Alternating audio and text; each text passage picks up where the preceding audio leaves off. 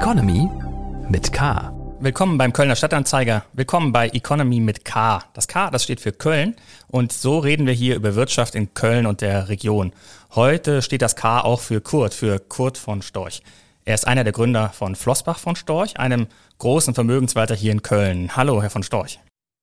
Guten Tag, vielen Dank, ähm, dass wir das heute zusammen machen. Ich freue mich schon sehr. Ich freue mich auch. Also kurz einmal vorgestellt, Flossbach von Storch. Ihr Unternehmen verwaltet satte 70 Milliarden Euro von vermögenden und auch nicht ganz so vermögenden Anlegern. Vielleicht lassen Sie uns aber mit einer Zeitreise beginnen, weil Köln spielt eine große Rolle äh, in Ihrem Leben und auch im, äh, in, für die Firma. Ähm, lassen Sie uns zurückspringen ins Jahr, äh, in die 80er Jahre. Beschreiben Sie mal den Raum 110 an der Kölner Uni, wo vieles, was äh, Sie heute beschäftigt, begonnen hat. Ähm, sehr gerne. Das ist äh, also ein, ein, ein schöner Start für die Geschichte zwischen der Firma und Köln. Ich bin in Hamburg geboren, komme also aus, aus der Hansestadt und habe dann mich ähm, entschlossen, in Köln zu studieren, Betriebswirtschaft. Das fing ungefähr 1983 an, 83 bis 87. Und es gab am Bankenlehrstuhl den Raum 110. Das war ein kleiner Seminarraum, wo sich am jeden Montagabend um 19 Uhr die wertpapierverrückten Studenten trafen, um dort einen, einen echten, also mit echtem Geld ausgestatteten Wertpapierfonds zu investieren. Das waren damals fünf, sechs Leute. Also in der Zeit war man als Wertpapier-passionierter Student eigentlich eher ein Außenseiter. Also wenn man da Handelsblatt oder Börsenzeitung in der Mensa las, dann gucken dann alle so ein bisschen komisch an. Aber äh, das trieb, also die Passion trieb einen dorthin und das war eben auch der Ort, wo ich tendenziell eigentlich den Dr. Flossbach auch kennen und schätzen gelernt habe. Also das war unsere erste Berührung und, insofern haben wir diesen Begriff des Raumes 110 auch aufgegriffen und wir haben hier in unserem Gebäude eine Kantine für unsere Mitarbeiter und die haben wir dann auch danach benannt. Die heißt also auch Raum 110. Also das war der erste Kennenlernort für uns beide. Und Sie haben damals so begonnen, Ihre Leidenschaft für Aktien und für Investments auszuleben. Wie ging das denn damals? Da war ja noch nichts mit Apps, Smartphones. Nein, wie gesagt, das war noch sehr händisch. Ähm, wir haben dann äh, Handelsblatt gelesen, Börsenzeitung. Das waren so die die Dinge, mit in denen man, wo man sich dann orientierte und man traf sich, wie gesagt, jeden Montag und hat dann diskutiert und, und gemeinsame Anlageentscheidungen getroffen. Und das war eine Zeit 85 bis 87, da konnte man jetzt auch nicht so, so viel falsch machen. Interessanterweise wurden immer diejenigen Positionen aus dem Portfolio entfernt von demjenigen Studenten, der an dem Tag nicht da war. Also, ähm, aber äh, es, es war eigentlich eine tolle Erfahrung und, und ähm, äh, man ähm, und natürlich auch jetzt ähm, rückblickend betrachtet, ähm, hätte ich wahrscheinlich den Dr. Flossbach im normalen Universitätsbetrieb gar nicht so kennenlernen können. Und sich auf die Art und Weise kennenzulernen und gemeinsam zu erleben, ist sicherlich ein sehr schöner Start in diese, in diese lange gemeinsame Geschichte. Und wie war so das Leben als Student in den 80ern in Köln? Eigentlich ähm, sehr entspannt. Also ich sehe das an meinen drei Kindern, die machen sich heute viel mehr Gedanken und sind, glaube ich, sehr viel angespannter. Ähm, also damals wir waren dann auch schon ambitioniert, also das will ich jetzt nicht äh, in Abrede stellen, aber ähm, ich hatte eine Studenten-WG, also da blieb auch genügend Zeit und Raum für andere Dinge, außer jetzt nur dem Studium. Und die Stadt Köln war für mich aus Hamburg kommend schon eine Entdeckung. Äh, man war so dieses Norddeutsche gewohnt, das etwas Steife. Und hier war das doch alles sehr locker. Auf der anderen Seite auch oberflächlich, aber ähm, eine ganz andere Erfahrung und, und für mich auch interessant, dass Mitte der 80er Jahre Köln, weil ich mich auch für das Thema Kunst sehr interessiert habe, mhm. war damals sozusagen auch ein Nabelpunkt oder ein Nabel neben New York, also in der damaligen Zeit, das ist dann heute in Deutschland Berlin, damals war das Köln, also es war sehr viel geboten und ich habe das ähm, ähm, wirklich wie so ein trockener Schwamm aufgesogen und habe also eine sehr positive Erinnerung an diese Studentenjahre in Köln, auf jeden Fall. Aber zunächst ging es ja dann aus Köln einmal weg. Sie sind äh, nach New York gegangen für einen Vermögensverwalter. Ja. Erzählen Sie mal ein bisschen über die, äh, die Jahre in dieser Zeit. Warum waren Sie nur so kurz in New York? Weil New York, wenn man einmal da ist, will man doch eigentlich nicht mehr weg.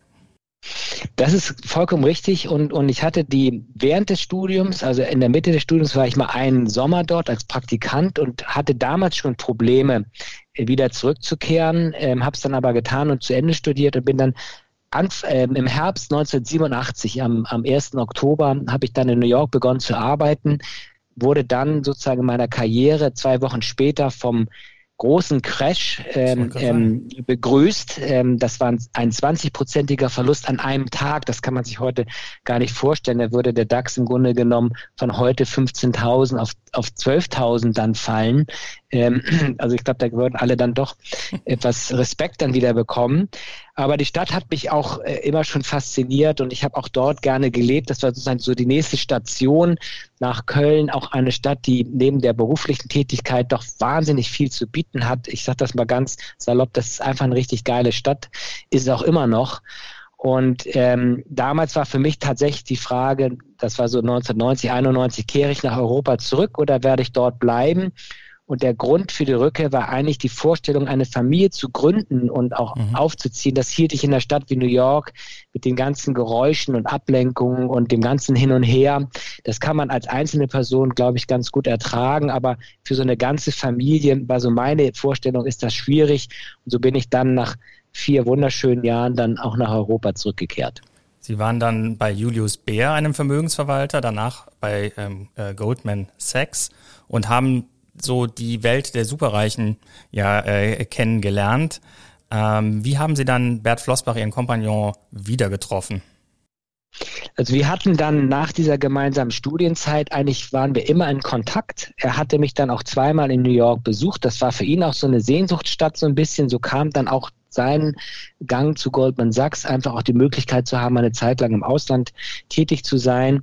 Und er hat ein Jahr vor mir bei Goldman Sachs begonnen in Frankfurt und ähm, ich war dann nach fünf Jahren bei USB an einem Punkt, wo eine Veränderung sinnvoll, sinnvoll war und habe mich dann entschieden, dort in Frankfurt für Goldman Sachs zu arbeiten unter anderem auch, weil er dort war, mir Positives berichtete und, und ich ihn schon kannte und, und auch schätzte. Und ich sagte, gut, ähm, wenn der da schon ist, dann kann das ja nicht so schlimm sein.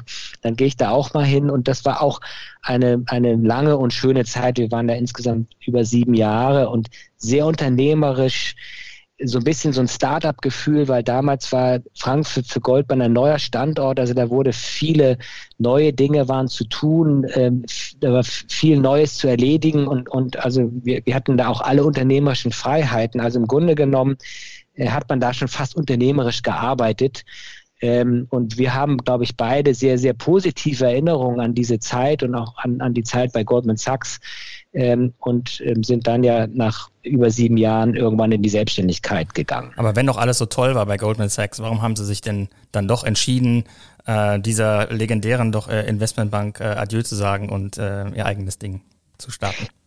Ja, das hatte eigentlich verschiedene Gründe. Ähm, zum einen, und das ist jetzt völlig unabhängig von Goldman Sachs, stammen wir beide aus, aus mittelständischen Familien. Also wir haben schon als Kinder erlebt, dass zu Hause beim Mittagessen oder Abendessen über unternehmerische Dinge diskutiert wurde. Also wir durften da nur zuhören. Ähm, und das war, glaube ich, in unserer beider DNA irgendwo auch verankert, dass man das irgendwann mal machen möchte. Also das ist so eine Voraussetzung, dafür kann Goldman Sachs jetzt nichts. Und ähm, das war dann 1998, 99, dann hat sich auch das Geschäft ein wenig verändert. Also was wir ja gerne machen, dass wir das Portfolio-Management, also die Anlage der Gelder auf der einen Seite und die Kenntnis über den Kunden auf der anderen Seite, dass wir das zusammen haben. Und da begann eine Phase, dass bei den großen Banken das getrennt wurde. Da gab es einen Portfolio-Manager und da gab es auf der anderen Seite einen, einen Kundenbetreuer. Und das war uns in der Sache eigentlich nicht recht. Und, und dann blieb im Grunde genommen eigentlich nur der Schritt in die Selbstständigkeit, weil zu irgendeiner anderen Bank zu gehen, machte eigentlich keinen Sinn, weil, wie Sie ja selber gesagt haben, das war damals the place to be. Mhm. Und, ähm, und insofern ist uns das gar nicht so schwer gefallen, wie das vielleicht äh, damals ausgesehen hat. Also das war eigentlich eine ganz logische Entwicklung. Und dann nimmt man dann die besten Kunden, die man hatte, erstmal mit.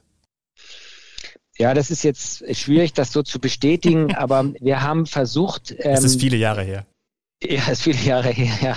Ähm, aber wir haben auf jeden Fall versucht, die Kunden, mit denen wir arbeiten, davon zu überzeugen, dass wir als vom Vermögensverwalter weiterhin dort einen Mehrwert bieten können und, und haben das dann geschafft, zwei, drei, vier Familien zu überzeugen, diesen Weg zumindest teilweise mit uns zu gehen und, und sind dann schon auch umgezogen. Wir waren ja damals in Frankfurt, sind nach Köln gezogen. Also es war schon ein Schnitt, Unsere beiden Ehefrauen waren nicht wirklich begeistert. Wir haben damals Familien gegründet. Die ersten, der Nachwuchs war unterwegs und sie sagten immer, wir würden das Huhn verlassen, das goldene Eier legt. Aber trotzdem war der Drang, das mal auszuprobieren. Die Selbstständigkeit war dann doch größer und wir haben eigentlich seitdem auch nicht wirklich wieder zurückgeschaut. Also es, es war eine gute Entscheidung, die war auch schwierig, ähm, aber das ist oft ja so, wenn die Entscheidungen schwierig sind, dann haben die auch eine Nachhaltigkeit und insofern war das auch aus heutiger Sicht auf jeden Fall die richtige Entscheidung. Und wenn Ihre Frauen dagegen waren, nach Köln zu gehen, warum haben Sie es dann trotzdem gemacht? Warum sind Sie nicht in Frankfurt geblieben? Das ist doch die Finanzhauptstadt Deutschlands. Ja, das ist aber genau der Punkt. Ähm, also wir haben uns dann das überlegt, also wir haben das wirklich sehr ähm, ausführlich und akribisch vorbereitet. Äh, also diese, dieser Schritt in die Selbstständigkeit, es hat über ein Jahr Vorbereitung impliziert.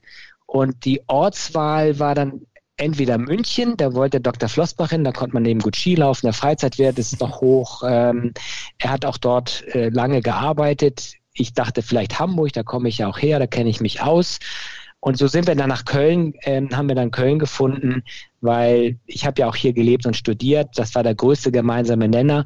Und wir wollten schon einen Wechsel ähm, hinbekommen. Und ähm, das war damals vielleicht mehr so eine Idee. Und heute macht das wirklich Sinn, weil wir außerhalb von dieser ganzen heißen Luft sind, die unsere Branche ja produziert mhm. in Frankfurt, New York, London. Also man kann wirklich hier in Köln ganz in Ruhe arbeiten und ähm, und, und das war damals auch eine Vorstellung, dass wir gesagt haben, wo können wir hin, ähm, dass wir wirklich uns, uns auf unseren Job konzentrieren und nicht auf das Ganze drumherum. Und, Jemand, und insofern war das ja. Jemand, der das Ihnen ja genau vorgemacht hat, ist Warren Buffett, der wohl bekannteste Vermögensverwalter der Welt, der auch in New York gearbeitet hat zunächst als junger Mann und dann entschieden hat, sein Geschäft in Omaha in Nebraska ähm, von dort zu führen. Äh, genau aus diesem äh, Grund. Ist das eine Art äh, ein, ein Vorbild? Er ist auf jeden Fall ein Vorbild. Also so radikal waren wir jetzt nicht, weil Omaha, das wäre dann schon, keine Ahnung, da müsste man irgendwo nach, ähm, ins, nach Ostfriesland ziehen oder so, ohne dass ich das Böse meine. Ähm, aber er ist auf jeden Fall ein Vorbild, ähm, aber nicht, weil er jetzt ähm, in Omaha lebt, sondern weil er als Portfolio-Manager und Investor doch äh, auch sehr philosophisch geprägt ist, viele ähm, für sich Leitsätze kreiert hat, die er auch über die Jahrzehnte befolgt hat und damit erfolgreich war. Und er ist ähm, auch immer noch der erfolgreichste Investor äh, der letzten 200 Jahre und eigentlich auch für das Alltägliche ein, ein, ein, ein, ein sehr interessanter Mensch und wie gesagt auch Philosoph. Und insofern haben wir seine Karriere immer gerne verfolgt und uns auch versucht, viele Dinge bei ihm ein bisschen abzusehen oder zumindest mal kritisch äh, zu beurteilen. Ähm, und wie gesagt, äh, das, das ist schon ein, ein, ein Vorbild für uns, das auf jeden Fall. Die Firmen sind ein bisschen unterschiedlich konstruiert. Bei ähm, Warren Buffett kauft man eine Aktie an seiner Firma Berkshire Hathaway. Bei ihnen ähm, wird man Fondsanteile, um ähm, von ihrem ähm, Investmentgeschick äh, äh, oder Know-how profitieren zu können. Wir müssen, glaube ich, an der Stelle mal ein bisschen erklären, was Flossbach von Storch äh, überhaupt macht. Ähm, viele kennen das Unternehmen nicht. Ähm, fangen wir vielleicht an mit dem Schwerpunkt, den Sie ähm, in Ihrer Laufbahn hatten, das, das äh, Betreuen von Vermögen sehr wohlhabender Menschen. Wie funktioniert das? Ja, vielleicht noch ein Satz zu Warren Buffett. Er hat den großen Vorteil in seiner Konstruktion, dass ihn kein Anleger weglaufen kann, weil die Anleger können höchstens untereinander die Anteile tauschen. Mhm. Wir müssen täglich eigentlich unseren Leistungsnachweis hier abliefern. Aber ich will deswegen auch nicht jammern. Mein Anteil hier an der Firma ist es tatsächlich, ähm, Kunden zu betreuen, beziehungsweise auch heute noch, aber in den Anfangsjahren natürlich noch viel mehr, Kunden zu überzeugen, äh, ihr Vertrauen zu gewinnen, warum sie jetzt gerade uns äh, und nicht irgendjemand anderem, einer Privatbank oder einer, einer Großbank, ihr Geld anvertrauen sollten.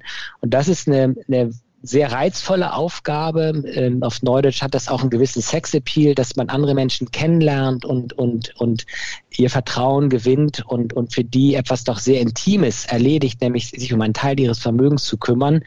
Und das war eben immer der Schwerpunkt meiner Arbeit sozusagen. Also wenn man das zwischen uns beiden so ein bisschen aufteilt, dann habe ich mhm. mehr nach außen geschaut äh, und, und akquiriert und Kunden betreut und er äh, hat sich mehr um das, die Anlageverwaltung gekümmert und, und, und, und auch unser, unser Research, also unser, unser Anlageweltbild. auf, auf jeden Fall müssen aber beides, beide von den anderen Bereichen auch was verstehen, um da jeweils erfolgreich zu sein. Aber das sind die Schwerpunkte, die sich eigentlich über die Jahre ergeben haben. Also kurz zusammengefasst, zum einen das Betreuen groß, großer Vermögen und zum anderen eine klassische Fondsgesellschaft, in die jeder auch mit wenig Geld schon eben investieren kann, indem man in den Fonds ähm, Geld äh, anlegt. Wenn der Schwerpunkt bei Ihnen war die Betreuung der großen Vermögen, dann geben Sie uns noch mal ein bisschen einen kleinen Einblick in die, in die Welt äh, der, äh, dieser, dieser Klientel. Um was für Beträge reden wir da, die äh, einzelne Familien Ihnen äh, anvertrauen? Ja, also ich, ich werde jetzt, also allzu sehr ins Detail gehen kann ich jetzt nicht, schon gar nicht, wer Schade. das dann ist, aber ähm, die Reise ist schon so, wir sind jetzt etwas über 20 Jahre alt. Also wir haben begonnen wirklich als jemand, der sich ausschließlich um Privatvermögen kümmert. Und, und das sind mittelständische Familien, um mal diesen Ausdruck zu nehmen. Das ist ja sowieso das Rückgrat auch der deutschen Wirtschaft, wird leider oft übersehen, dass das so ist.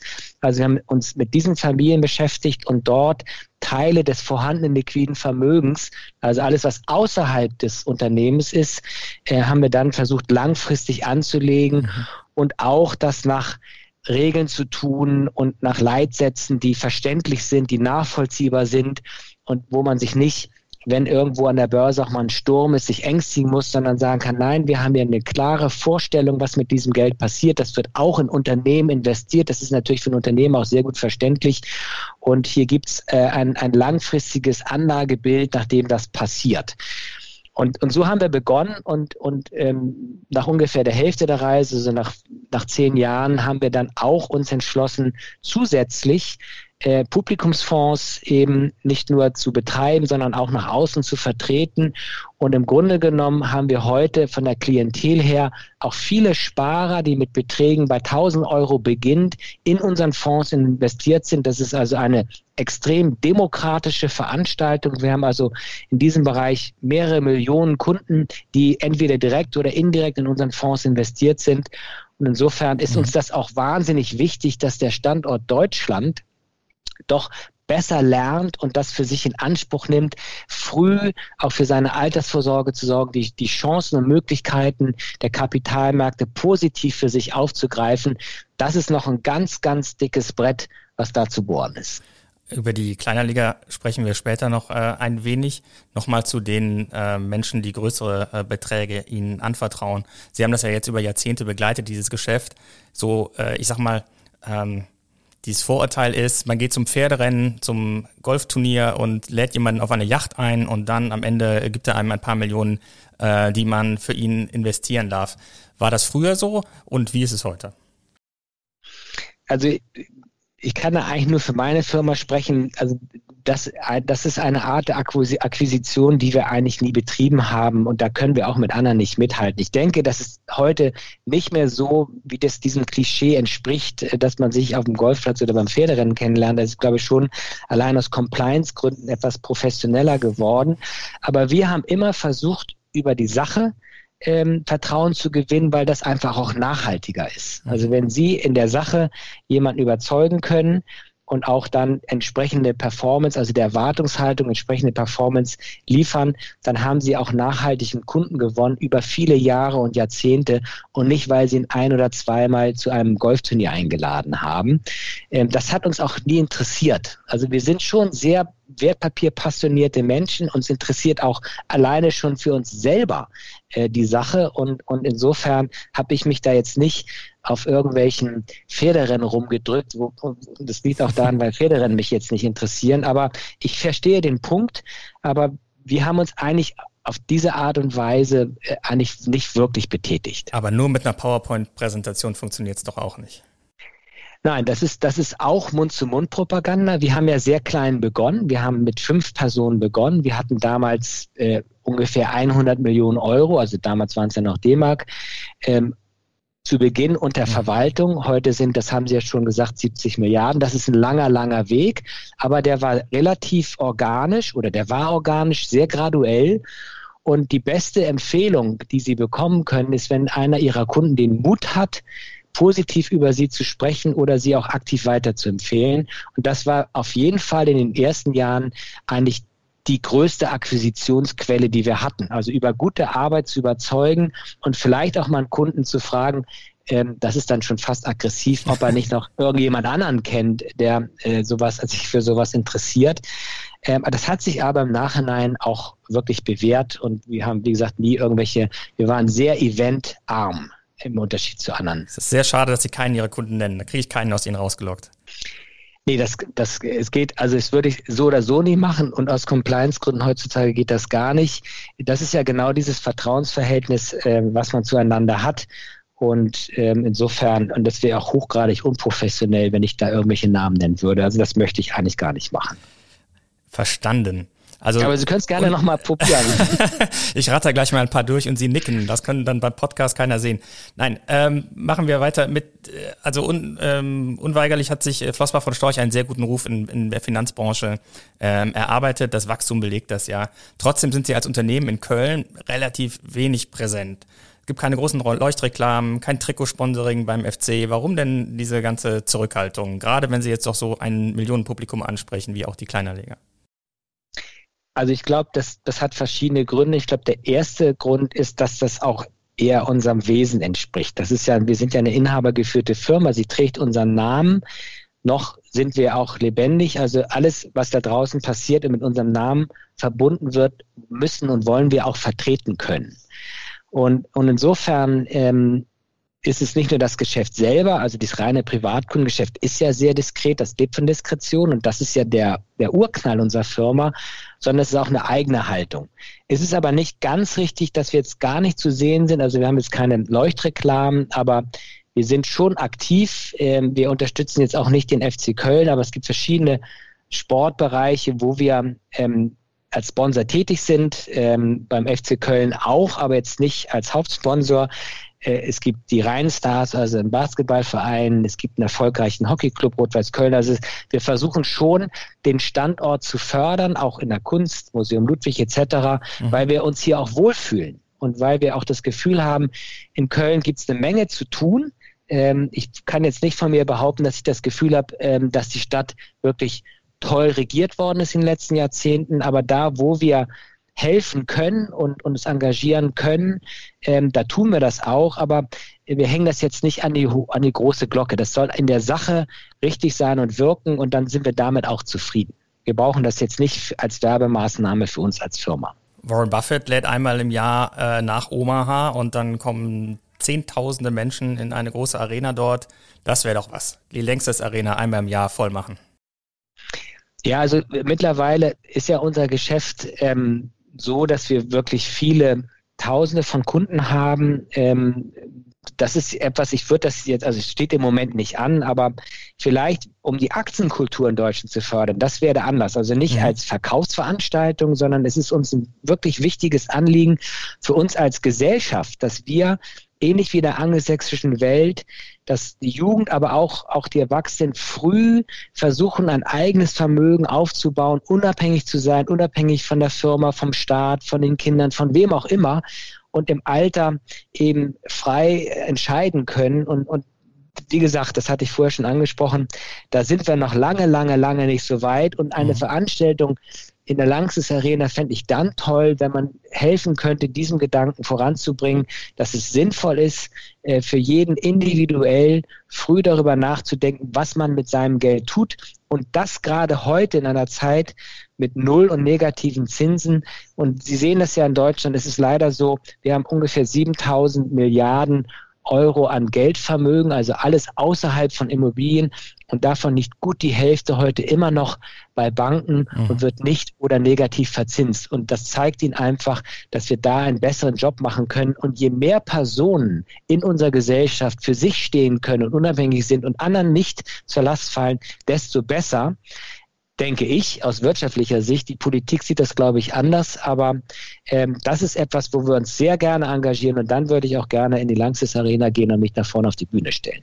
Ich bin sicher, der Geschäftsführer wird sich melden, nachdem wir den Podcast gesendet haben und schon mal einen Termin per Bleistift im Kalender notieren. Ähm, Sie sind auch ganz in der Nähe von der Köln Arena mit dem Firmensitz, äh, acht Etagen im Triangle-Turm in Dolz mit bestem Blick auf den Dom. Sie haben ungefähr 280 Mitarbeiter und im Geschäftsjahr 2019 einen Überschuss in Höhe von 325 Millionen Euro gemacht. Das ist ja mehr als eine Million Euro Gewinn pro Mitarbeiter. Was machen Sie mit dem ganzen Geld?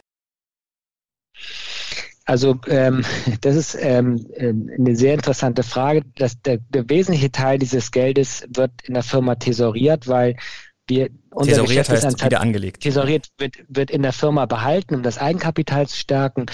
Wir haben auch mittlerweile zunehmend auch institutionelle Kunden, also Pensionskassen, Versicherungen, Banken und so weiter und so fort, also über die Privatkunden hinaus. Und unser Geschäft ist ein Vertrauensgeschäft. Und ich glaube, es ist ganz wichtig, dass wir als Firma ähm, finanziell ähm, sehr fundamental dastehen. Und insofern ist das ähm, unsere Entscheidung in den letzten Jahren immer gewesen, also die Kapitalbasis der Firma weiter auszubauen und zu stärken, analog zum Wachstum des Geschäftes und damit fühlen wir uns eigentlich wohl, dass wir den größten Teil dieses Gewinnes ähm, weiter in der Firma belassen und, und, und dort auch investieren in unser Wachstum und andere Dinge. Sie haben gesagt, sehr fundamental dastehen. Für mich ist das eher eine Gelddruckmaschine in Deutsch. Ja, aber das sind ja zwei verschiedene Aspekte. Das eine ist, was, was rauskommt und das andere ist, was sie damit tun. Mhm. Ähm, und natürlich kann man, kann ich jetzt nicht sagen, wir haben jetzt kein erfolgreiches Geschäftsmodell. Ähm, es ist erfolgreich und darauf sind wir auch stolz, aber wir, wie gesagt, müssen jeden Tag äh, unsere Performance, also unser Leistungsnachweis ist jeden Tag messbar, ist jeden Tag publik. Also wir müssen uns das jeden Tag neu erarbeiten, dieses Vertrauen. Das ist nicht nur Performance, aber auch ähm, und wir stehen da jeden Tag auch ähm, ähm, unter Druck, das hinzubekommen. Ähm, dass das jetzt in den letzten Jahren so gut funktioniert, wie gesagt, daraus sind wir stolz. Das ist aber keine Garantie für die Zukunft. Also wir sind auch Teil einer Branche, ich sage mal der Finanzbranche, mhm. die disruptierbar ist, also wo ähm, Neuentwicklungen dazu führen können, dass man relativ schnell ähm, doch an Geschäft verliert oder auch ganz verschwindet. Also insofern ist das eine ständige unternehmerische Herausforderung, aber richtig, das hat in den letzten Jahren gut funktioniert. Können Sie uns verraten, wie hoch der Überschuss 2020 war? Nee, das möchte ich an dieser Stelle nicht tun. Er war auf jeden Fall geringer als in 2019. Das kommt ja dazu, dass 2019 auch ein sehr gutes Anlagejahr war. Also das hat jetzt nicht nur uns gut getan, sondern mhm. im Wesentlichen auch unseren Kunden ähm, und, und hat denen auch einen, einen sehr schönen Zuwachs in ihre Portfolien produziert. Das Jahr 2020, wie jeder von uns weiß, war viel schwieriger, auch sagen wir mal überraschend positiv. Im Nachhinein kann man das sagen. Heute vor einem Jahr hätte das wohl keiner so richtig geglaubt. Aber auch das ist erst einmal bei unseren Kunden angekommen und ich glaube, der Zuwachs an den Geldern, die wir verwalten, also nicht nur durch Performance der Zuwachs, sondern auch, dass Kunden uns neue Gelder anvertrauen, liegt unter anderem auch daran, dass wir eben dort einen guten Job gemacht haben und, und vernünftige Renditen für unsere Kunden erwirtschaftet haben. Sie sind nicht die einzige Firma, die in der Vermögensverwaltung in Köln aktiv ist. Es gibt die VM Vermögensmanufaktur, Lingor und Partner, Sauren. Ähm, wie ist das Verhältnis zueinander? Wie bewerten Sie diese Szene? Ist das mittlerweile eine, eine Branche, die an Bedeutung gewinnt in der Stadt oder ist das gegenüber Frankfurt alles vernachlässigbar? Also äh, noch Kommen wir mal zum Standort Köln. Das war ja früher ein, ein wichtiger Bankenstandort. Äh, ähm, Düsseldorf ja auch. Das, das ist im Rückzug begriffen. In Köln, glaube ich, etwas schneller. Äh, die verschiedenen Bankpleiten, die wir in den letzten 10, 20 Jahren hatten, will ich jetzt gar nicht im Einzelnen hier durchdeklinieren. Ähm, für unsere Branche ist es schon so, dass wir einen sehr positiven und engen Kontakt haben zu anderen unabhängigen Vermögensverwaltern, die wir auch eigentlich alle persönlich seit 20 Jahren kennen, wo man sich auch eng austauscht und auch gegenseitig respektiert ähm, und auch um die um die Widrigkeiten in unserem Geschäft, zunehmende Compliance, IT, andere Dinge auch weiß und sich da auch versucht, gegenseitig zumindest als Sparingspartner zur Verfügung zu stehen. Also da gibt es eigentlich eine sehr gesunde Konkurrenz auf der einen Seite, aber auch ein sehr positives Form, sich auszutauschen. Ähm, und, und insofern, wir möchten eigentlich konkurrenzbelebtes Geschäft, das vor allen Dingen auch in unserem Bereich, das blüht und gedeiht. Aber das ist jetzt eigentlich stagniert das leider so ein bisschen, die Szene. Mhm. Ähm, ein bekannter äh, Fondsmanager in Köln ist äh, Eckhard Sauren, der wiederum in andere Fonds äh, investiert. Ich habe mal in seinen äh, Fakt, Factbook 2020 geguckt, welche Fonds er so gut findet. Von Flossbach von Storch ist da nur ein einziger dabei. Wie ist denn da das Verhältnis zueinander? Eigentlich sehr gut. Also wir kennen Deckard persönlich. Ähm, der hat zur gleichen Zeit wie wir begonnen. Das ist auch etwas, was wir sehr wertschätzen. Der war eine One-Man-Show, ähm, das darf ich glaube ich im Nachhinein so sagen, hat dann wirklich ähm, eine eigene Firma aufgezogen und, und erfolgreich etabliert. Ähm, mit einer etwas anderen Vorgehensweise als wir, aber deswegen kann das ja nebeneinander sehr gut bestehen. Und ähm, warum er jetzt nur einen von unseren Fonds in seiner Auswahl hat, das müssen Sie ihn bitte fragen. Aber wir haben, wie gesagt, zu ihm ein sehr enges persönliches Verhältnis. Ähm, und und ähm, ich glaube, da gibt es eine hohe Wertschätzung. Es gibt einmal im Jahr in Mannheim, dieses Jahr leider nicht, einen Fondkongress, wo man sich immer wieder trifft und er allen Gästen einen Kölsch anbietet. Und, da, und da, also spätestens dort sieht man sich und unterhält sich. Und ich habe da größten Respekt vor seiner unternehmerischen Leistung und ähm, insofern, wie gesagt, da gibt es eigentlich also, ein sehr, posi sehr positives Miteinander. Kein böses Blut mehr, weil er Ihnen mal einen sehr wichtigen Mitarbeiter abgeworben hat. Nein, überhaupt nicht. Und, und ich, ich freue mich auch, dass er sich so aktiv auch in der Stadt engagiert, äh, im Moment sehr stark beim FC. Äh, ich wünsche ihm da also wirklich alles Gute. Und ähm, auch das sind Dinge, die passieren einfach. Und solange man das äh, transparent macht und offen drüber sprechen kann, und das haben wir in den Fällen auch getan, ähm, ist das überhaupt kein Problem. Also ganz und gar nicht. Ein Kölner Finanzberater, da nenne ich jetzt mal äh, nicht den Namen, aber er hat den städtischen Bühnen geraten, 15 Millionen Euro bei der Greensill Bank äh, anzulegen, die dann äh, pleite gegangen ist und das Geld ist wahrscheinlich äh, zu großen Teilen verloren. Wie bewerten Sie das? Ja, also ich weiß auch nicht, wer es ist. Insofern kann ich darüber sprechen. Mir ist es auch egal, wer es ist. Aber dieses Thema Greensill ist ja jetzt kein Kölner Thema, sondern das ist ja ein bundesweites Thema. Das ist sicherlich ein Thema, wo die Aufsichtsbehörden ähm, nicht ihren Job gemacht haben. Mhm. Muss man einfach so sagen, weil das ist eine Bank, die gibt es schon seit längerer Zeit, die ein Geschäftsmodell hat, was zumindest ähm, hinterfragt werden könnte, äh, wo ja nicht nur die städtischen Bühnen in Köln, sondern auch viele andere Kommunen und viele Privatpersonen ihr Geld dort investiert haben. Und ähm, das ist so ein bisschen auch aus der Ecke, das soll jetzt nicht allzu kritisch klingen, Gier frisst Hirn auf äh, weil man sagt, naja, wo bekomme ich denn noch ein bisschen was für mein Geld und, und dann leider vergisst zu hinterfragen, was denn das Geschäftsmodell hinter dieser Bank ist. Und das, das Schlimme an, dieser, an diesem Thema, wie auch anderen Themen, die es vorher gab, ist, dass am Ende des Tages der Steuerzahler in die Bresche springen muss, der damit ja gar nichts zu tun hat und dann eben über den Anlagensicherungsfonds und andere Mechanismen dafür sorgt, dass dann die Anleger teilweise äh, ausgeglichen werden. Und da würde ich mir das wünschen, dass unsere Aufsichtsbehörden viel mehr Zeit damit verbringen, fragwürdige Geschäftsmodelle mal zu hinterleuchten oder auch zu verbieten, anstatt immer erst im Nachhinein die Scherben aufzuwischen. Kurz zur Ergänzung, in diesem Fall greift der Einlagensicherungsfonds nicht, weil es äh, kommunales Geld ist und das ist ausgenommen von der Einlagensicherung. Fragengewitter. So, ich stelle Ihnen zwei Begriffe zur Auswahl und Sie geben ganz spontan äh, eine Antwort. Kölsch oder Wein? Wein. Fleisch oder vegan? Fleisch. Oper oder Stadion? Stadion. Oh, ich dachte, Sie sind kulturinteressiert. Trotzdem nicht die Oper. Bin ich auch, aber ich bin, ich bin, ähm, ich bin HSV-Mitglied. Ich oute mich jetzt hier und, und habe da natürlich ein lang, ein, sogar Mitglied und bin einen, einen langen Leidensweg äh, hinter mir. Aber ähm, was ich an Köln also eins der tollsten Dinge in Köln ist die, sind die fünf Minuten bevor das Spiel beginnt. Das ist meistens auch der Höhepunkt des Spiels, leider Gottes. Aber die Stimmung im Stadion mit den Liedern, mit dem Gesang der Fans, das ist für mich Rheinland pur. Da läuft es im kalten Rücken runter. Und ähm, deswegen gehe ich auch gerne ins Stadion und vor allen Dingen gehe ich gerne in Köln ins Stadion, weil das ist also das beste Unterhaltung und ich freue mich auch schon wieder auf die Zeit, wo das möglich ist. In welcher Liga treffen egal, denn? Das ist in Köln völlig egal. Ich bin jetzt in der Zeit, wo ich in Köln lebe, mehrmals auf und abgestiegen. Jeweils der Aufstieg und der Abstieg führt dazu, dass man irgendeine Art von Feier organisiert. Also deswegen dann dann auch wieder gerne Kölsch. Ähm, aber ähm, selbst in der zweiten Liga, das habe ich jetzt ja viele Jahre äh, miterleben können, war ja der Zuschauer durch Durchschnitt über 40.000. Da ist die Stimmung auch hervorragend. Also äh, wie gesagt, das ist ein was ganz Besonderes, was einem in Hamburg schon gar nicht, aber eigentlich in Köln ist das die beste, das beste Stadion in, in der Bundesliga auf jeden in, Fall. Die beste Stimmung. In welcher Liga treffen denn HSV und FC nächstes, äh, nächste Saison aufeinander? Ja, das ist schwierig, weil der HSV tut sich ja erwartungsgemäß schwer, leider Gottes. Der versucht ja wieder aufzusteigen. Köln versucht nicht abzusteigen. Es kann gut sein, dass sie wieder aneinander vorbeifahren. Also ich würde mir es wünschen, dass sie sich in der ersten Liga wieder begegnen. Ich glaube, dann hätte ich auch äh, meinen Frieden zu Hause. Meine drei Kinder sind FC Köln-Fans und ich bin HSV-Fan. Also das wäre sozusagen der Best Case. Beide in der ersten Liga. Weiter geht's im Fragengewitter. Rheinauhafen oder Schelsig?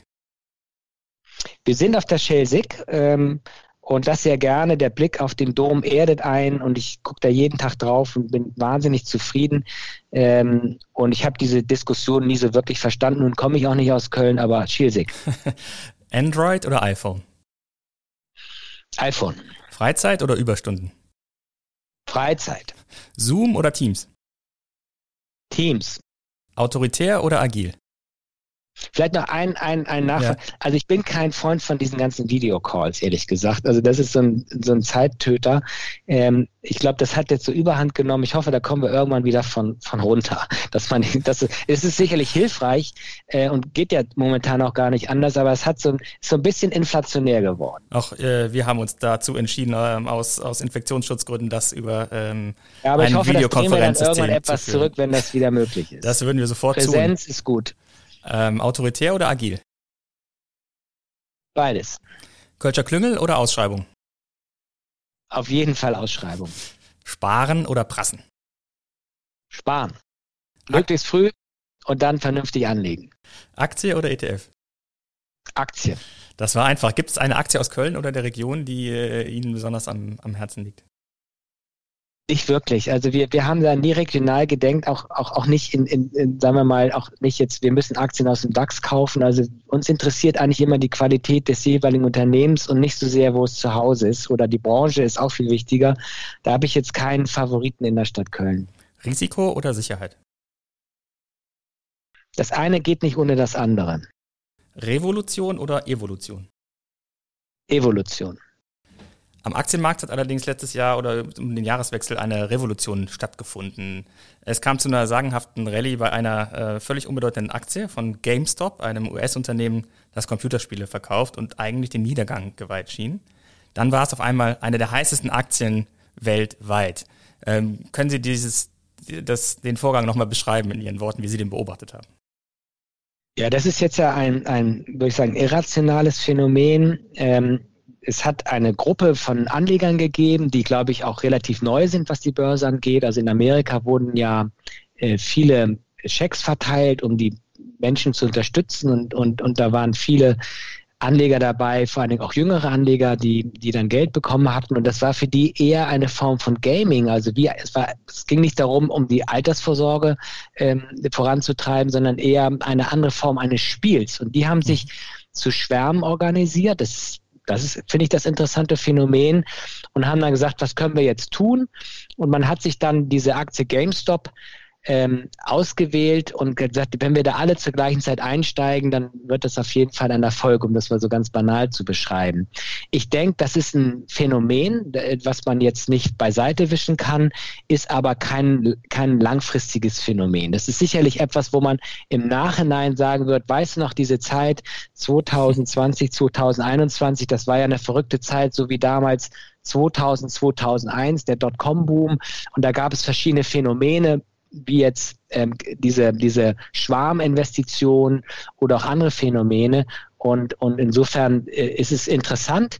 Äh, mir wäre es viel lieber, wenn das zeigen würde, dass sich mehr, vor allem junge Menschen, tatsächlich für die Börse interessieren. Aber ich glaube, das ist nicht das, was dahinter steckt. Aber viele schreckt genau das jetzt daran, äh, ähm, lässt das zurückschrecken, in Aktien zu investieren, weil es eben immer wieder solche Phänomene gibt. Flash Crashs, ähm, Hedgefonds, die short gehen, also gegen den äh, Kursanstieg einer Aktie wetten. Ist das nicht eigentlich äh, der Grund, weshalb viele gerade in Deutschland skeptisch sind, was die Finanzmärkte angeht? Sicherlich. Also wenn man nochmal einen Schritt zurückgeht, im Unterschied zu den angelsächsischen Ländern haben wir keine Narrative, die positiv sind. Also, dass ein mhm. Großvater heute zu seinem Enkel sagt, hör mal zu, lieber Enkel, zu deiner Geburt habe ich dir eine Coca-Cola-Aktie gekauft und dir ein kleines Wertpapierportfolio angelegt. Und weißt du was, heute zahlt die Coca-Cola-Aktie dir jedes Jahr so viel Dividende pro Jahr, wie ich damals für die Aktie bezahlt habe unser Narrativ ist, oh, die Telekom, meiner Meinung nach, da gab es doch mal diesen Schauspieler, Herrn Krug, der mhm. hat uns die unter den Rock geschoben, die Aktie, und ich bin heute noch im Verlust oder Wirecard oder was auch immer. Wir haben keine positiven Narrative und die wird man auch nicht über Nacht erstellen können, aber es ist natürlich für unsere Gesellschaft wichtig, dass wir uns positiv mit den Kapitalmärkten befassen. Und wie gesagt, das ist ein langer Weg. Ich bin aber nicht ganz so pessimistisch, weil ich in der Jugend sehe, und ich glaube, das ist mehr als ein kurzfristiges Phänomen, wie groß das Interesse ist. Und, und, und, ähm, und ich glaube, das ist nachhaltig. Und es geht nicht nur darum, rumzuzocken, sicherlich am Anfang auch. Und ich denke, in meiner Jugend hab, war ich dann auch kurzfristiger orientiert und habe dann auch viele Fehler gemacht. Was wurde dann Raum 110 gekauft, was man vielleicht besser nicht gekauft hätte? da, da, querbeet. Also da wurden Aktien gekauft von Goldminenunternehmen, was auch immer. Also, aber das ist nicht so sehr der Punkt. Der Punkt ist es, ähm, dass, dass wir ein, ich glaube, die Nachfrage ist vorhanden, der Wissensdurst ist vorhanden. Und natürlich sind heute die Möglichkeiten, sich zu informieren, viel größer als früher. Das ist sehr positiv. Mhm. Ja. Und es ist aber, es fehlt so ein bisschen das Angebot. Also zu versuchen zu sagen, sich an einer, einem Unternehmen, an eine, eine Aktie zu kaufen, heißt nicht, das ist nicht Zocken. Das ist nicht Lotto, ähm, ähm, Toto Rennquintett, sondern das ist die Beteiligung an einem Unternehmen, dass man diese Geschichten mehr erzählen kann und auch besser erzählt, was ist denn gut daran, wenn ich das über 10, 20, 30 Jahre tue? Was habe ich denn eigentlich davon? Und das müsste noch mal mehr passieren. Und wir leben in einem Land, wo unser Finanzminister leider Gottes für sich selber sagt, dass er sein ganzes Geld auf der Bank rumliegen hat. Das ist natürlich ein mhm. ganz, ganz schlechter Anfang für, äh, dafür, dass wir uns mehr und positiver mit, mit den Unternehmen auseinandersetzen. Und wir als Deutsche, wir leben doch von unserer Wirtschaft. Das muss doch mal bitte jeder kapieren. In den vergangenen ein, zwei Jahren ist aber gerade das Privatanlegertum ja nochmal richtig in Fahrt gekommen, vor allen Dingen durch neue Apps, die das Investieren viel leichter machen und auch viel billiger den Kauf und Verkauf von Aktien. Und von diesem Boom profitieren Sie doch derzeit äh, auch ganz immens bei Flossbach von Storch, oder? Eigentlich nicht, weil wir haben jetzt keine App und wir sind auch keine Bank. Also wir haben im Grunde genommen viele unserer Anleger ähm, sind tatsächlich schon an dem Punkt, wo sie sagen, ich habe hier einen Aktiensparplan, ich mache das systematisch, ich nehme jeden Monat einen Betrag X und stecke den in diesen Sparplan hinein, damit ich später, wenn ich kein Einkommen mehr habe, ein Vermögen habe, auf dem ich dann ähm, äh, mein Alter aufbauen kann. Das ist, würde ich sagen, die überwiegende Mehrheit und von diesem kurzfristigen Boom. Also ich meine, ich finde das grundsätzlich sehr positiv, wenn sich mehr Leute für das Thema Aktien und Kapitalmärkte interessieren. Das ist per se positiv. Aber dass wir jetzt davon als Firma über die Maßen profitieren, würde ich sagen, glaube ich nicht. Ähm, wie gesagt, das ist sozusagen eine Aussaat an Interesse. Davon werden wir dann sicherlich eines Tages interessieren, äh, äh, äh profitieren. Aber ähm, ich freue mich erstmal darüber, dass grundsätzlich das Interesse größer geworden ist. Ja, Fondssparen äh, wird ja auch immer äh, populärer. Ähm, wie beurteilen Sie derzeit die Entwicklung ähm, an den Märkten? Also die großen Indizes wie der DAX stehen auf Rekordniveaus oder nah an ihren äh, Rekordniveaus. Ähm, es ist eigentlich eine Rallye, die jetzt zwölf Jahre lang läuft. Ähm, wird Ihnen da nicht äh, unheimlich? Ja, also ein bisschen Demut, äh, unheimlich ist vielleicht zu stark als Wort, aber so ein bisschen Demut äh, gehört immer dazu und auch ein, ein, ein Grübeln darüber, was, was jetzt passiert. Ich, wie gesagt, habe meine Karriere begonnen am 1. Oktober 1987 und wurde dann nach zwei Wochen schon sehr schnell auf den Boden der Tatsachen wieder zurückgeholt, habe aber natürlich daraus auch ein Verständnis, dass solche Phänomene wie ein Crash und eine Korrektur dazugehören. Solange grundsätzlich die Wirtschaft wächst, ähm, ist, glaube ich, eine langfristige Beteiligung an Unternehmen etwas sehr Positives. Und, und es gibt eben immer wieder Phasen, so wie jetzt auch, wo doch über einen längeren Zeitraum die Börsen sich positiv entwickeln. Es hat auch einen nachvollziehbaren Hintergrund, warum das jetzt seit über zehn Jahren der Fall ist, weil seit über zehn Jahren die Zinsen massiv sinken. Mhm. Und wenn wir uns nochmal zurückerinnern an die Zeit um das Jahr 2000 herum, das war auch eine Zeit, wo über einen längeren Zeitraum die Börsen sich positiv entwickelt haben. Da entstand eine wahnsinnige Euphorie, auch wegen dem Internet. Ähm, da gab es also viele Firmen, die hatten weder Umsätze noch Gewinne und waren mit, äh, mit einem hohen ähm, Grad an der Börse kapitalisiert. Ich will nicht sagen, dass das heute ähnlich ist, aber ein wesentlicher Unterschied ist, dass wir heute weltweit einen Zins von Null haben. Mhm. Damals gab es Alternativen. Damals im Jahre 2000 war der Zins bei 6 Prozent. Also Sie hätten sagen können, dann kann ich mir auch eine Bundesanleihe kaufen für 4, 5 Prozent und das Geld einfach liegen lassen. Diese Alternativen gibt es heute nicht mehr. Und wir gehen davon aus, dass es über viele Jahre so bleiben wird, weil aufgrund der weltweit hohen Schulden kann sich das eigentlich niemand so wirklich leisten, dass die Zinsen sich wieder normalisieren, also auf drei, vier, fünf Prozent gehen. Das wäre historisch gesehen normal. Und das ist natürlich ein Rückenwind, den die Börsen seit zehn Jahren haben und wir gehen davon aus, dass das zumindest stabil bleiben wird, aber vollkommen richtig, in der Geschwindigkeit, in der sich die Sachen entwickelt haben, auch gerade in den letzten zwölf Monaten, das ist etwas, was sich so nicht fortsetzen lassen kann. Das muss bitte jedem klar sein. Die Staatsverschuldung ist auch enorm angeschnellt in den vergangenen Quartalen. Ähm, Sie sagen, dass das quasi auch der Grund ist, weshalb die Zinsen auf Dauer niedrig bleiben werden. Gibt es denn die Sorge, dass diese Staatsschulden nicht mehr zurückgezahlt werden können, in vielen Ländern zumindest? Also die Sorge gibt es natürlich.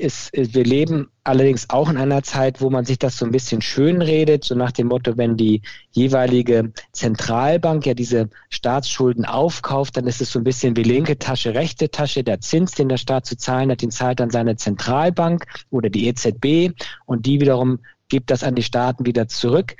Ähm, das ist aber an sich langfristig nicht richtig. Aber momentan ist es eine, eine, eine, Sichtweise, die so ein bisschen an Popularität gewinnt. Irgendwann sind die Schulden zu begleichen oder zumindest in einem Verhältnis zu halten, dass man das bedienen kann. Ähm, da schwimmt man aber momentan so ein bisschen gegen den Strom. Und Japan ist zum Beispiel ein Land, das ja schon viel länger als wir das Phänomen niedriger Zinsen und hoher Schulden hat. Mhm. Und ich denke, das kann noch ein paar Jahre so bleiben. Ähm, jetzt darüber zu spekulieren, wie sich das dann ändern könnte, ob das dann eine Währungsreform ist oder was, das ist, ist glaube ich, viel zu früh. Aber ich glaube, jeder muss verstehen, dass Schulden zu haben an sich, also über ein bestimmtes Maß hinaus, nichts Gesundes ist. Das erodiert eigentlich das Vertrauen in eine Währung. Ähm, aber da das zurzeit im Grunde genommen weltweit zur gleichen Zeit passiert, ist das so ein bisschen fast etabliert. Aber das ist kein Konzept, was über viele Jahrzehnte funktioniert. Das zeigt die Vergangenheit sehr klar. Jetzt ähm, etwas aktueller geschaut. Wir haben jetzt das Phänomen, natürlich wirtschaftlich sind viele Menschen ähm, hart betroffen, aber viele andere haben auch Geld äh, auf der hohen Kante liegen, einfach weil man nicht in Urlaub fahren kann und so weiter. Dieser äh, aufgestaute Konsum, wie es äh, viele äh, nennen, äh, wird dann als Gefahr für die äh, Preisentwicklung gesehen. Also dass Preise, sobald dieses Geld wieder ausgegeben werden kann, dass dann eben die Preise sehr stark steigen und dass dann also Inflation entsteht. Sehen Sie diese Gefahr auch so? Also ich glaube, einige Preise werden sicherlich steigen, etwa für Flüge oder Hotelübernachtungen. Und ich halte es auch für möglich, dass wir Inflationsraten von drei, vielleicht auch vier Prozent bekommen, aber tatsächlich eben nur zeitweise. Das ist dieses Aufholpotenzial, was Sie beschrieben haben. Ich glaube nicht, dass die Notenbanken deswegen anfangen werden, die Zinsen zu erhöhen, weil, wie gesagt, wenn die Zinsen steigen, sind viele Staaten gar nicht mehr in der Lage, die bestehende Schuldlast bedienen zu können. Insofern bleiben wir eigentlich bei unserer Meinung, dass langfristig Schulden niedrig bleiben werden. Aber ich, wie gesagt, ich kann mir vorstellen, dass aufgrund der Erholung der Wirtschaft ähm, zeitweise bestimmte Preise steigen werden und das zu einer, einer Inflation führt im Bereich von drei, vier Prozent. Aber wir glauben nicht, dass das ein Phänomen ist, was dann über viele Jahre äh, uns begleiten wird. Mhm. Sie haben in einem Interview mal gesagt, dass Sie auch so etwas wie eine Enteignung nicht für unmöglich halten. Was meinen Sie denn damit? Ja, das ist, ich glaube, das ist jetzt weit, weit hinausgedacht. Also wenn, wenn diese, dieser Schuldenberg irgendwann so groß ist, dass einem irgendwie die Mittel fehlen, den wirklich bedienen zu können, ähm, dann kann es eben sein, dass Enteignung kann ja auch äh, durch Inflation passieren. Inflation ist ja etwas, was die Kaufkraft eines bestehenden Vermögens senkt. Ähm, und insofern, wenn Sie ein, ein hohes Maß an Inflation haben, dann wird natürlich der Privat, die Privatperson auf eine gewisse Art und Weise enteignet, weil es für den gleichen 100-Euro-Schein der Warenkorb dann halt kleiner ist. Sie können dann, wenn dann äh, heute ein Glas Kölsch zwei Euro kostet, um mal ein praktisches Beispiel zu nehmen, und Sie haben in fünf Jahren wiederum nur zwei Euro in der Tasche, dann kriegen sie halt nur noch ein halbes Glas Kölsch. Das ist Enteignung, das ist Inflation. Diese schleichende Enteignung trifft meistens die Niedrigverdiener wesentlich stärker als die äh, Topverdiener. Sollten wir vielleicht noch ergänzen. Aus den Bewertungen. Ich habe mich umgeschaut, was im Netz äh, über Flossbach von Storch ähm, geschrieben wird. Und ähm, unter anderem gibt es ein Bewertungsportal für Arbeitgeber. Wir haben jetzt eben darüber gesprochen, wie viel äh, Gewinn sie machen. Und da ist mir aufgefallen, dass jemand äh, ihr Restaurant explizit lobt. Ich glaube, sie gönnen sich einen eigenen Koch, richtig?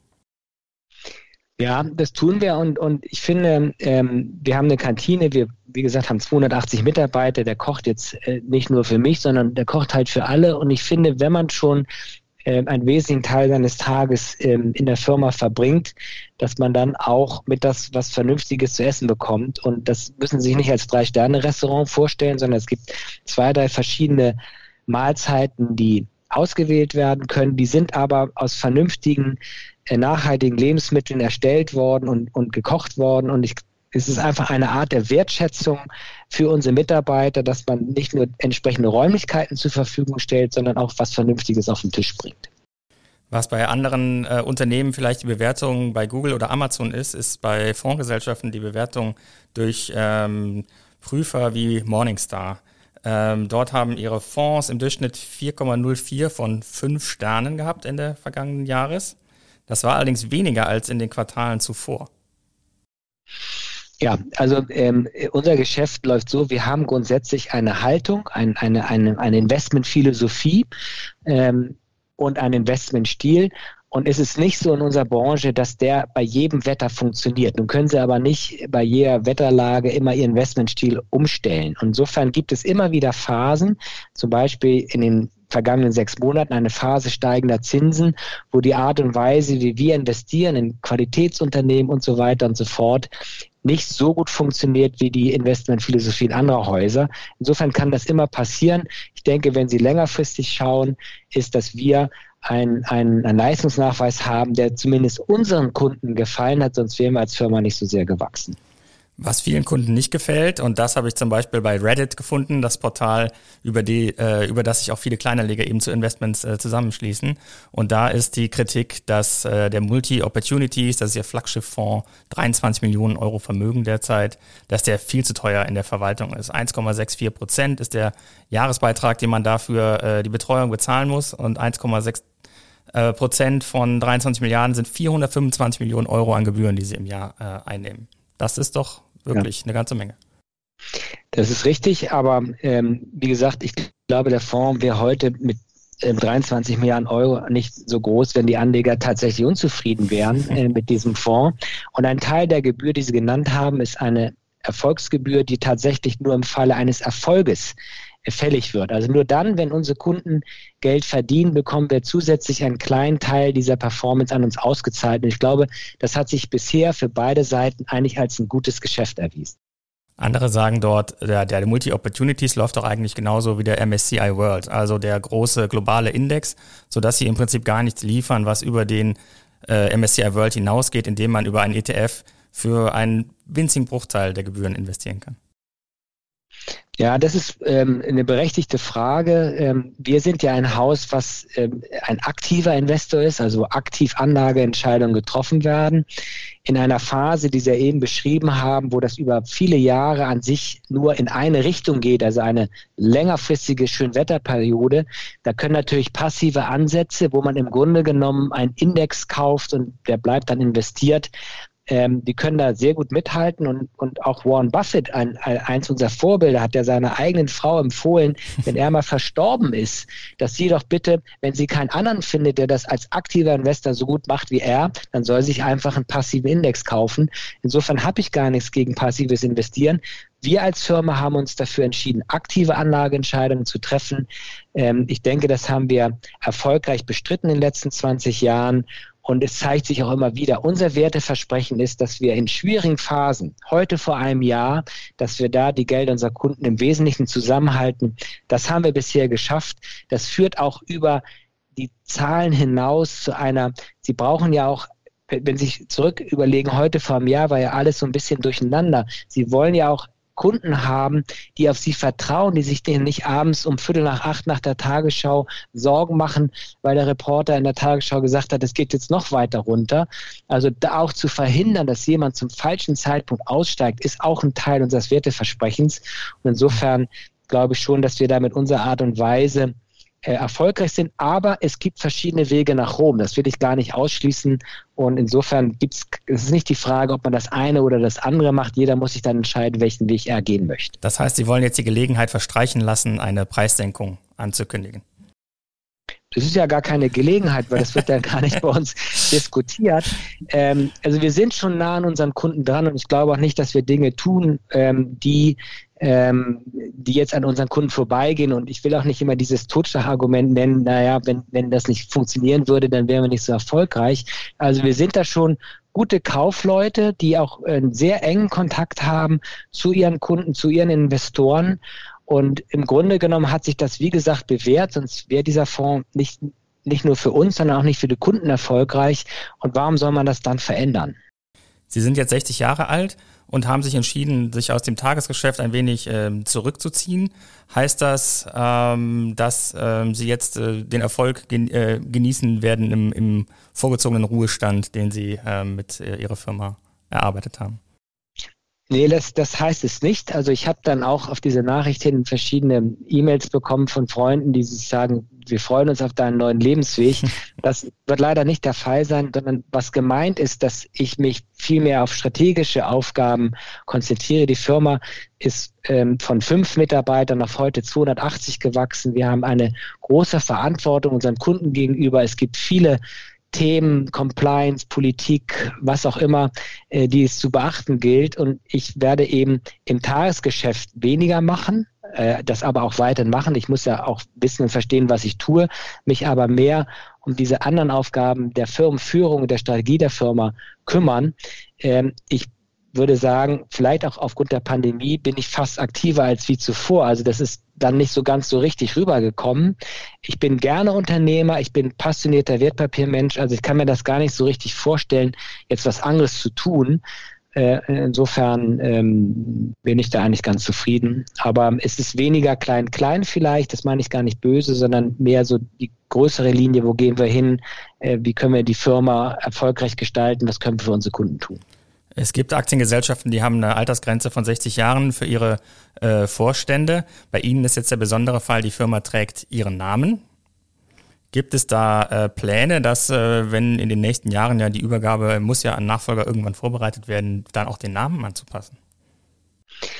Also es gibt auf jeden Fall Pläne, die, die, die Struktur der Führung zu verbreitern. Wir haben jetzt schon ein, ein halbes Dutzend an Führungskräften, die mit dem Vorstand gemeinsam und den Namensträgern aktiv über strategische Fragen diskutieren und die mitentscheiden. Ähm, ich glaube, das ist auch ganz wichtig, dass man sich sehr früh um seine Nachfolge kümmert und, und versucht, andere Menschen in die Verantwortung zu bringen. Das ist vielleicht auch so ein bisschen der Hintergrund dieser Nachricht. Ich ziehe mich aus dem Tagesgeschäft zurück. Man muss den anderen auch eine Spielwiese geben. Die sollen erfolgreich sein, die sollen auch Fehler machen können. Das ist das eine. Ich glaube, eine Namensänderung ähm, wird immer wieder diskutiert. Man könnte den Namen kürzen, dann ist er vielleicht auch leichter auszusprechen, vor allem im Ausland. Aber wir sind eigentlich stolz auf die Firma. Wir stehen dazu. Ähm, und mir ist es viel wichtiger, dass alle, die für uns da draußen unterwegs sind, verstehen, was die Grundlinien der Firma sind, was die Leitsätze der Firma sind. Und ich habe auch keine Angst davor, dafür dann in Person das vertreten zu können. Ähm, und ob man den Namen dann eines Tages kürzt, müssen dann vielleicht irgendwann andere Leute entscheiden.